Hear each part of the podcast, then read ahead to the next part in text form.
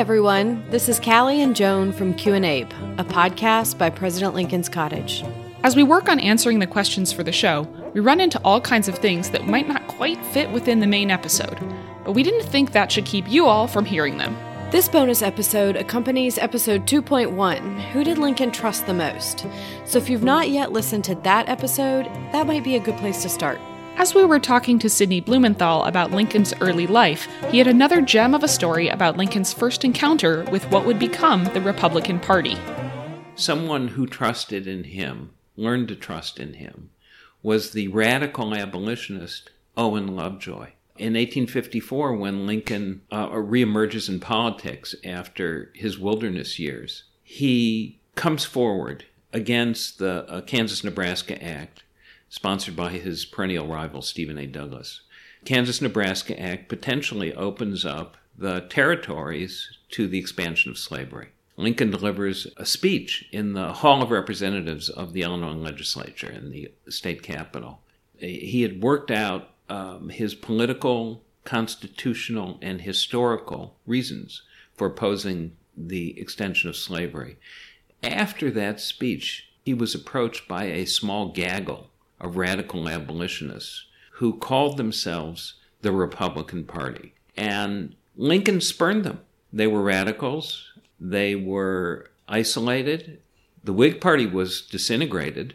Uh, Lincoln still clung to it. Democratic Party under Stephen A. Douglas was still the reigning party in Illinois. But Lincoln was not ready to be a Republican, and the person who was a leader of that little group of people was Owen Lovejoy.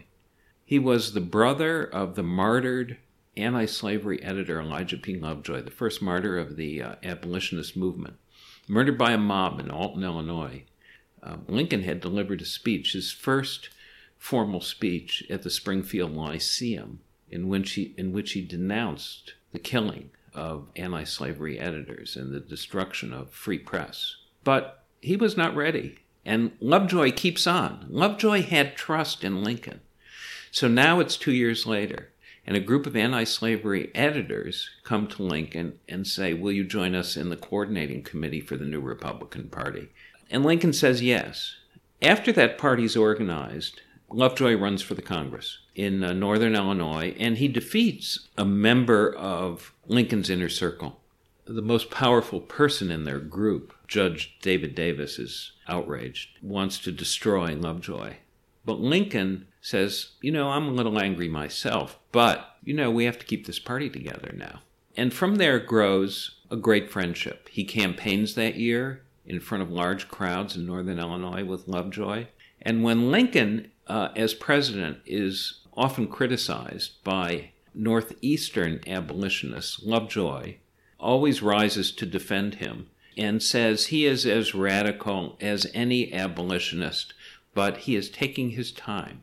Lovejoy, under, he, he never wavers in his trust in Lincoln to the end. So that's a very important friendship.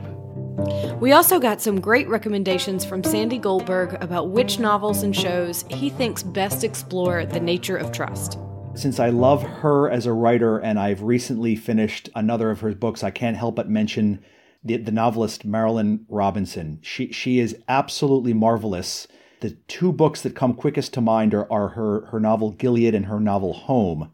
The one that, I, that occurs to me with respect to trust is, is Home. Home is the story of a family whose who, one of whose sons is the so-called prodigal son who um, who left under difficult circumstances, uh, stayed away for, for two decades, and returns after two decades at the point at which his father his father is is nearing the end of his life and it's really a case study in how to try to recover after one has shown oneself untrustworthy.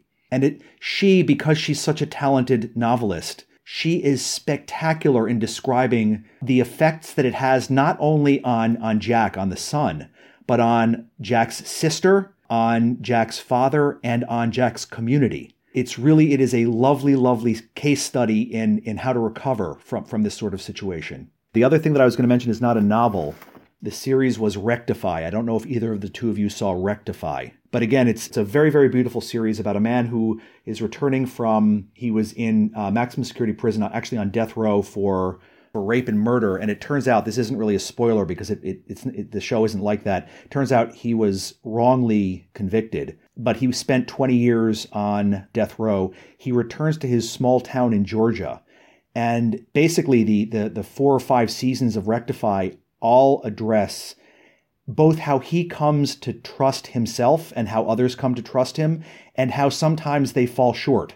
Uh, and sometimes the individuals in, in the story are, are so broken that they can't trust one another, despite the fact that they're in, in circumstances in which trust might be appropriate.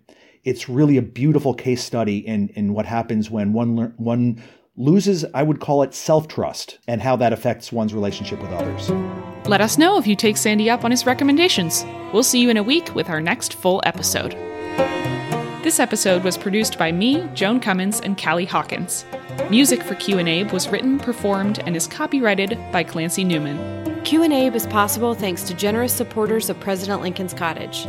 To find out how you can support this podcast and other programming, visit www.lincolncottage.org. You can also write to us at podcast at lincolncottage.org. President Lincoln's Cottage is a home for brave ideas. Stay curious.